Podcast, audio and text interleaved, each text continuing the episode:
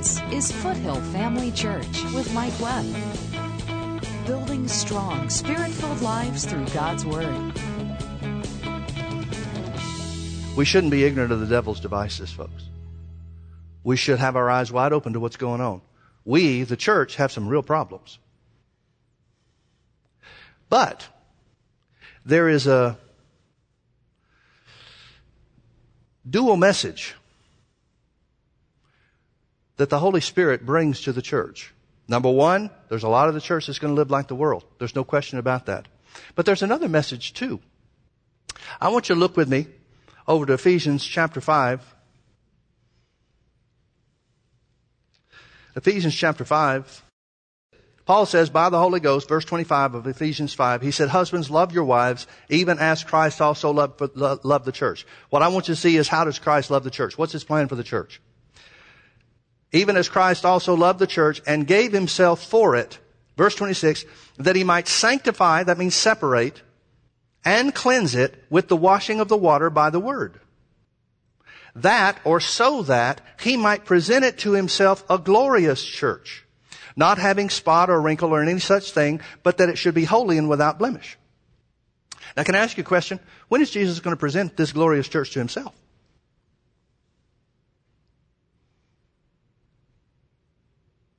See, just at the same time that we've got Paul telling Timothy, well, things are going to get worse in the church. People are going to turn away. People are going to get, give heed to seducing or deceiving spirits and doctrines of devils. And men are going to live, Christian men and women are going to live like they're unsaved. That's the way their behavior is going to be. The Spirit of God is very clear about saying that's what's going to happen toward the end. At the same time, he says that Christ is going to present himself a glorious church. Is the glorious church those that, that uh, Paul is identifying in Second Timothy chapter three? That are lovers of self and allergic to God? Is that how the message said it? Is that what he's talking about? Is that the glorious church that he's coming for? No. No, it tells us there's going to be a distinction in the church. It tells us the church is going to be two halves. It's going to be one half of those who are still saved, just as saved as you or I, but that have turned away from the truth of the word, have turned away from the knowledge of who God is, who the devil is, and who they are. They're going to be operating in deception because they turn away from the word. But there's another half of the church. I say half, maybe I should say portion of the church, because I don't know what the numbers are going to be. But there's another portion of the church that God is looking at and says, Jesus is coming back for a glorious church. Now, folks, the Bible makes real clear that nobody's left behind. No Christian is left behind in the rapture. Let me just get that right up front. But Jesus is coming back for a glorious church. Turn with me over to James chapter five. We'll pull out verse seven rather than read it in context for the sake of time. It says, be patient, therefore, brethren. Brethren means Christians, right? Be patient, therefore, brethren, unto the coming of the Lord. Thank God he's coming. Now, Paul talked about presenting himself a glorious church. James talks about the coming of the Lord. He's talking about the same thing. Both of them are talking about the same thing. They're talking about when Jesus appears, he's coming for a glorious church. When Jesus appears, the church will be seen in his eyes as glorious. Well, what does that mean? James five seven, be patient, therefore, brethren, unto the coming of the Lord. Behold, the husbandman waiteth. That's Jesus is waiting. Why is he not coming? Because he's waiting. Why hasn't he already come? Because he's waiting. Well, what in the world is he waiting for? Things are getting bad down here. Jesus, come on. What is he waiting for? Behold, the husbandman waiteth for the precious fruit of the earth, and has long patience for it until he receive the early and the latter rain. Now, let's take this apart piece by piece, or a couple of pieces at least. Let's look at a couple of things about this. Notice it says he's waiting for the precious fruit of the earth. There's no question but the precious fruit of the earth has got to be people. It's the only thing God ever cares about. If God cared about the place and not the people, he'd fry the people and take the place. Right? So the only thing he could possibly care about is people. He's waiting for the precious fruit of the earth. Is the church of Second Timothy chapter three going to be winning people to the Lord? The ones that are lovers of self and, and allergic to God, as the message said, are those the people going to be getting folks saved? How is it possible to get somebody unsaved saved by living that kind of lifestyle that's described in Second Timothy?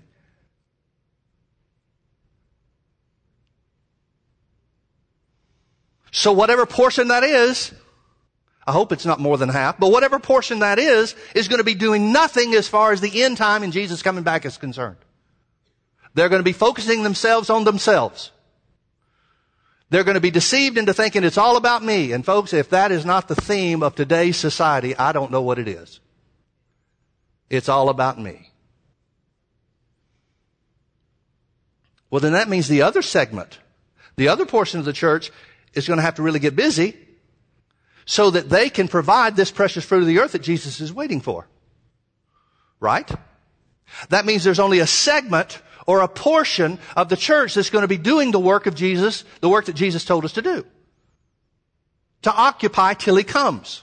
Occupy till he comes. It means bring in precious fruit till I get back. Right? How are we going to do that? I say we because I'm going to be part of that. I hope you will be too. Be patient, therefore, brethren, unto the coming of the Lord. Behold, the husbandman waiteth for the precious fruit of the earth. That means there's a work that the church will complete. The precious fruit of the earth, and has long patience for it. Well, that's pretty obvious.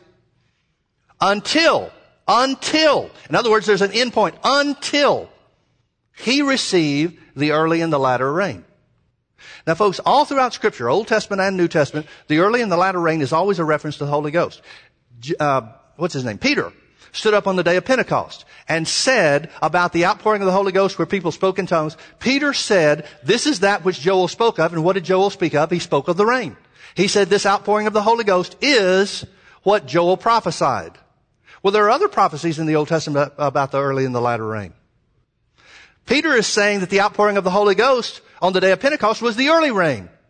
That means there's a latter rain coming then. That means there's an outpouring. There's a move of the Holy Ghost. I hate to, I don't want to use just one word because if you use just one term, then people get a, a, some, a certain idea fixed in their mind about what it is. And I don't know what it is. I think it's going to be a bunch of things.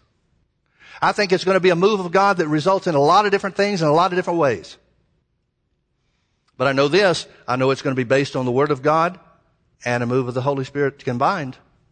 Smith Wigglesworth prophesied that back in nineteen forty something. He said, just before he died, he said, there's coming a move. The last day move. He, he spoke of different ones. He, he prophesied the, uh, the charismatic move in the nineteen sixties. He prophesied the word movement in the uh, seventies and, and eighties. It used to be, folks, that people would run across the country. They'd fly, they'd drive, they'd do everything they had to do to get to a place where the word of God was being preached. Now they won't even turn on the T V. Now they want to go where they, where they're made to feel good. Not where you hear the truth. The truth is not important anymore in the same measure that it was. So he prophesied those moves of the Holy Ghost. Then he said this. He said, and the last one that he prophesied, that he spoke specifically about, was the word, what, the, what was called the Word of Faith movement. And he said, but there's one coming after it that will be a combination of the Word and the Spirit. He said, and that's the one that'll bring Jesus back. Now, folks, I don't put a whole lot of stock in people's prophecies, but I believe that one. Just got to tell you, I believe that one. So Jesus has long patience for this coming back to receive the precious fruit of the earth. He has long patience for it until he received the early and the latter rain. So at the same time, it's saying that a segment of the church will be living like the world. You won't be able to tell the difference between the world and the church. Another segment of the church is going to be glorious. Another segment of the church is going to have the power of the Holy Ghost on it. I know I've showed you these scriptures before, and we use them regularly in healing school, but I want you to turn back with me to Haggai chapter two. Or at least I'll read these. I don't care if you turn or not. I'll read them to you. I know your Bible just automatically falls open to Haggai. Well, mine does now, to be honest with you. Verse seven, and I will shake all nations, and the desire of all nations shall come. Now, what does it mean the desire of all nations shall come? That's talking about Jesus returning. The Bible says, Paul said that the whole earth is groaning and travailing until the return of Jesus. So here where it speaks the desire of all nations, it means the earth is waiting for Jesus to come back. Folks, you need to realize, even though the earth is not alive, it contains life, but it's not alive itself. The earth was not made to be subject to sin. And ever since it came under the curse of sin, it's been struggling against that sin because that's not the way God made it. The earth doesn't have a will. It can't decide to do right and wrong. But the earth, because it was made in righteousness It was made by a righteous creator, is struggling against, is groaning and struggling against the sin that holds it bound. Holds it bound. So where it says the desire of all nations shall come, it says the earth is waiting for Jesus to appear along with the sons of God. That's why Jesus' plan is the new heaven and the new earth, the new Jerusalem coming down so that he can dwell with his people on the earth in righteousness. It's what he originally planned for Adam before Adam messed things up. The only difference is with the new heaven and the new earth, there will be no presence of Satan or sin. Won't be anything for us to resist. So I will shake all nations, it says, and the desire of all nations shall come. And I will fill this house with glory, saith the Lord. Now, can I ask you a question? Is there any need for that to happen in heaven? Any need for the, for the house of God, the people of God to be filled with glory in heaven? No, the only reason, the only way you can get to heaven is if you are filled with glory. So he's got to be talking about here on the earth. Some people, some commentators say, oh, this is talking about the heavenly temple. It can't be talking about the heavenly temple. God's saying, oh, I'll fill the heavenly temple with glory. Is it not filled with glory now? Is heaven not lit by the presence of God now? Come on. Seriously. That's just wrong thinking to keep you in bondage and to hold you back from what the Bible says belongs to you now. I will shake all nations, and the desire of all nations shall come, and I will fill this house with glory, saith the Lord of hosts. Verse eight, the silver is mine, and the gold is mine. Do you care if God owns silver and gold in heaven? Is that, an, is that a real important issue for you? Now, I know the Bible says, some people say, yeah, but the streets are of gold in heaven. Yeah? And how's that going to help you? You don't have to pay a mortgage in heaven. Silver and gold have no intrinsic value in heaven because there's no use for it. God uses it as decoration. So silver and gold is mine has no heavenly meaning, but it does have an earthly meaning. Now, for whatever reason you want to attach it to, the Bible speaks of glory attached with silver and gold. The Bible speaks of the connection between silver and gold and glory. If he's talking about last days, that says to me that he's talking about financial provision for his glorious church in the last days. I will shake all nations, and the desire of all nations shall come, and I will fill this house with glory, saith the Lord of hosts. The silver is mine, and the gold is mine, saith the Lord of hosts. That thrills me every time I read it. The silver is mine. Here's Jesus saying, the silver is mine, and the gold is mine. And in case you don't know who I am, I am the Lord of hosts.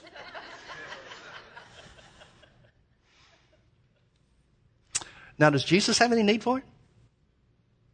Not apart from you, because he's not here. He left you in charge here.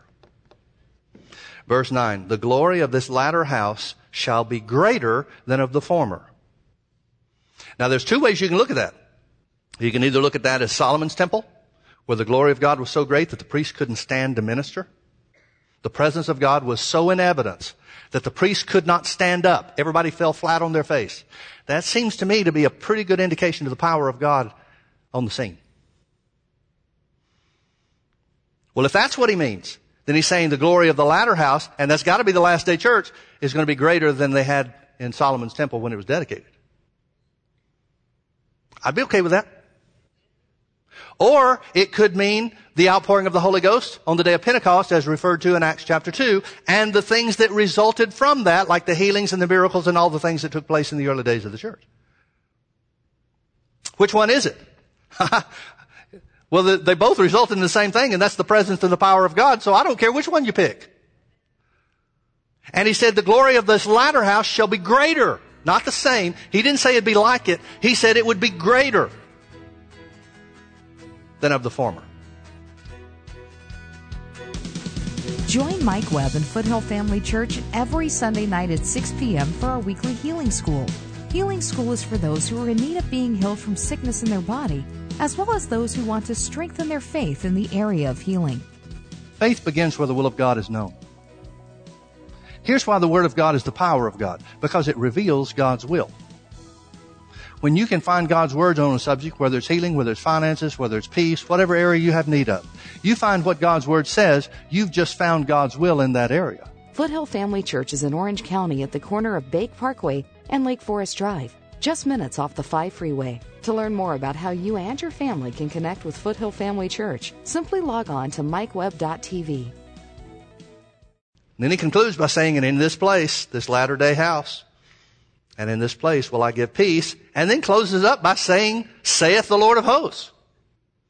So what does that say? To me, that says there's going to be a distinction between those who are doers of the word, the glorious church. Certainly we know there's a distinction between the glorious church and those, that portion of the church that's living like the world, living like the unsaved. But he's saying that there will be a distinction between the church, the glorious church, and the world, and the glorious church and the, and the deceived church. If you'll allow me to use that term. I'm coining that on my own, but you understand what I mean by that, I hope. He says there's going to be a distinction. So if we understand the times, what are we to do? That's what this is all about, as far as I'm concerned. That was the whole purpose for me starting this series. If we understand the times, what then are we to do? Well, folks, this, the issue is very simple. It's very plain. You decide which part of the church you're going to be. You're going to be the deceived church that lives like the world? No, Pastor Mike, I want to be part of the glorious church. Then quit having the arguments of whether or not it's okay to drink. Quit having the arguments, is it okay to do this or do that? Everybody else is doing it. Other Christians are doing it. Shut up about those arguments. Make the decision once and for all, are you going to be the glorious church or are you going to live like the world? Quit the complaints, quit the arguments about Christian tattoos. Well, if I get a tattoo, is that going to keep me out of heaven? No, it'll just make you look like the world.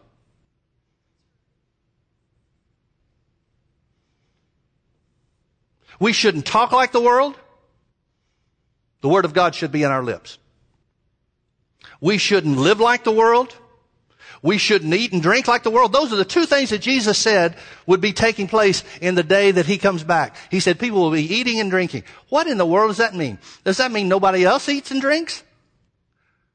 Well, it can't mean that. You got to eat and drink to live.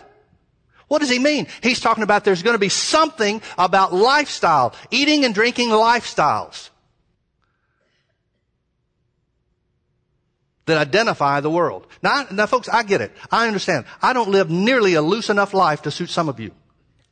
I get that.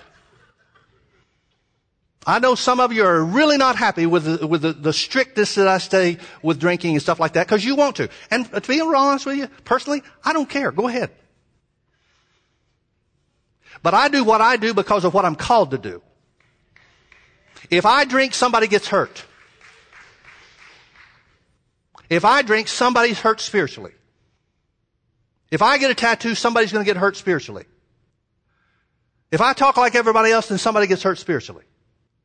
Now you may say, well, Pastor Mike, that nobody's going to get hurt if I drink or if I get my tattoo, or if I if I uh, smoke or do anything like that, nobody's going to get hurt with me. Then my question is, why isn't anybody looking at you? Do they not know you're a Christian?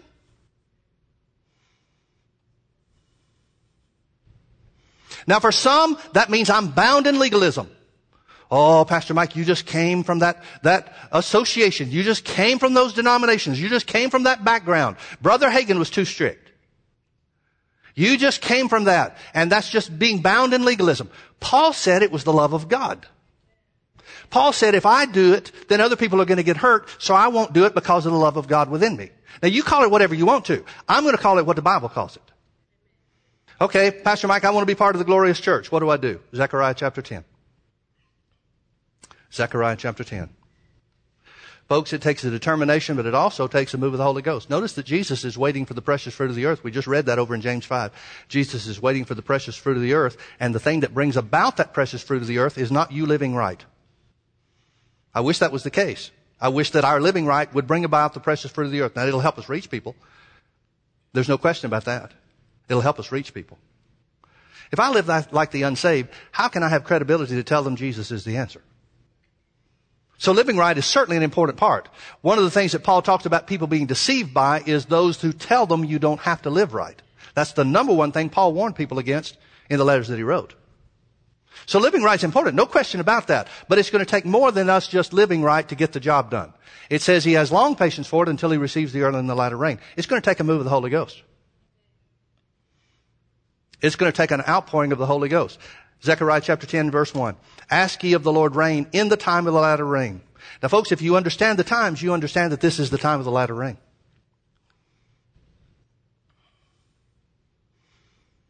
If you understand the times, this is, without question, the time of the latter rain. Well, what's going to happen if we do that? So the Lord shall make bright clouds. The margin of my Bible says, instead of bright clouds, it says lightnings. If you look up the origin of that word, you'll see that it means two things. It means a display of power, and it means a manifestation of his presence. It's talking about the glory of God. That bright cloud is the glory cloud that's spoken of throughout the Old Testament. The lightnings is the power that's associated with it. So the Lord shall make bright clouds and give them showers of rain. Showers is an outpouring of rain. A shower isn't a flood. A shower is an outpouring. It can be a light shower, it can be a drizzle, it can be a mist, or it can be a shower that lasts a little longer. But he's talking about outpourings of the Holy Ghost. He's talking about individual moves of the Holy Ghost. He's talking about things where the Holy Ghost will manifest himself for specific purposes at specific times. I used to read this floods. Let's pray for the latter rain and God will flood the earth with the knowledge of his glory. It's not what it says. It's not what it says. It says there'll be outpourings. You can even call them sprinklings if you want to. There'll be sprinklings of the Holy Ghost. For what purpose? To make grass in the field, to bring forth grass in the field. This grass in the field, he gives them grass, showers of rain, and to everyone grass in the field. This grass in the field is the same thing that Paul, that, uh, James was talking about in James five seven, where he says the precious fruit of the earth. He says the precious fruit of the earth comes about by these showers of rain or outpourings of the Holy Ghost. These bright clouds, these manifestations of the power of God and the presence of God. This is what brings forth precious fruit.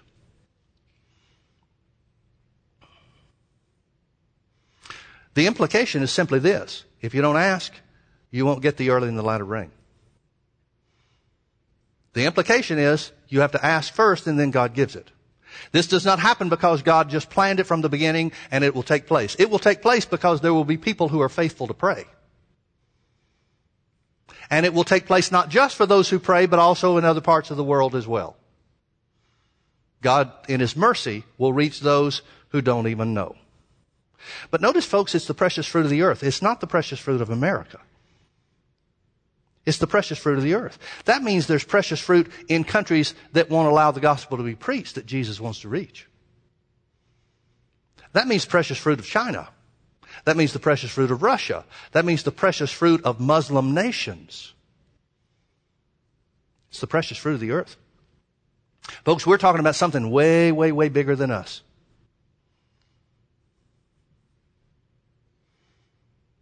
And it's all part of God's plan. Now, this is the church that Jesus is coming back for. He takes the others because they're his children too. But this is who he's coming back for.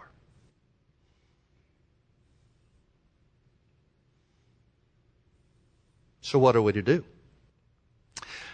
First thing, decide. You're going to be part of the glorious church or the deceived church? Well, I don't want to really want to be part of either one, Pastor Mike. I want to be in the middle. Let me tell you where the middle is. The middle is in deception. There's only one way out of deception, and that is to make the Word of God a part of your life. Not to make the Word of God part of part of your life, but to sell out. Aren't you glad Jesus finished at the cross? He didn't start to hurt and say, forget this. We'll take what good we've done and, and let that be good enough. No, he finished. He was one hundred percent committed. That's the same thing he expects of you. That's the same thing he requires of us. That's why Paul says, as good soldiers, put on the armor of God, as good soldiers, endure hardness. There's a hardness to it. And anybody tells you there's not, they're lying to you. There's a hardness to it. There's a turning away. There's a deciding between, is it my friends or is it the Word of God? You know how many people pick churches based on where their friends are? Way too many. You should make your friends around who have made the same commitment that you have to the things of God. Because those are the only friends that are going to be strengths to you. Everybody else is going to pull you away. Everybody else is going to be a drag on your life. There's a hardness to that. There's a difficulty. There's a discipline that's required if you're going to walk in the things of God. That's why I live the life that I live. That's why I won't do what other people say that other normal Christians do, because there's a discipline that's required. I have to separate myself if I'm going to operate in the things God wants me to operate in. And what I've given up is nothing to what I'm offered. Now, I'm not telling you you have to do the same thing. I'm not your God. I'm not your Lord. I'm not your master. But I know this. I know that the Bible says that Jesus is made unto us sanctification. That means the Jesus that saved you, expects you, and already lives within you and empowers you to be separated from the world. Now, whether you take advantage of that up, is up to you or not. Same scripture, First Corinthians one thirty, same scripture that says he's made unto you sanctification, says he's made unto you wisdom. Clearly not all Christians operate in the wisdom that Jesus has made them. So it's your choice. It's up to you. My job is very simple. As Augustine said, to tell the ignorant both what is occurring at present and what is probable in the future. This is what's happening, folks. This is what's happening around us. This is the way the devil's working it against us. This is the way the devil is attacking God. He's attacking God politically. He's attacking God by, under, by destroying the underpinnings, the foundations that this country was founded upon, and those foundations are biblical principles. The reason that America has been successful for as long as we have is because of the biblical principles that we were established on. Those are going away. What are you going to do when they do? What are you going to do? You better have a foundation under you before it happens, before it's completed. It's happening already. But before it finishes up, you better have a foundation under you. You better be building your house upon the rock, because things are not going to get better in the world. Things are not going to get better politically. Things are not going to get better economically. Nobody's even talking about the economics situation changing. You're just supposed to accept the way things are. And that's for a reason. It's for the devil to control you. You have the power, you have the ability, and in my opinion, you have the responsibility to live out from under the devil's attempt to control you in every aspect of life.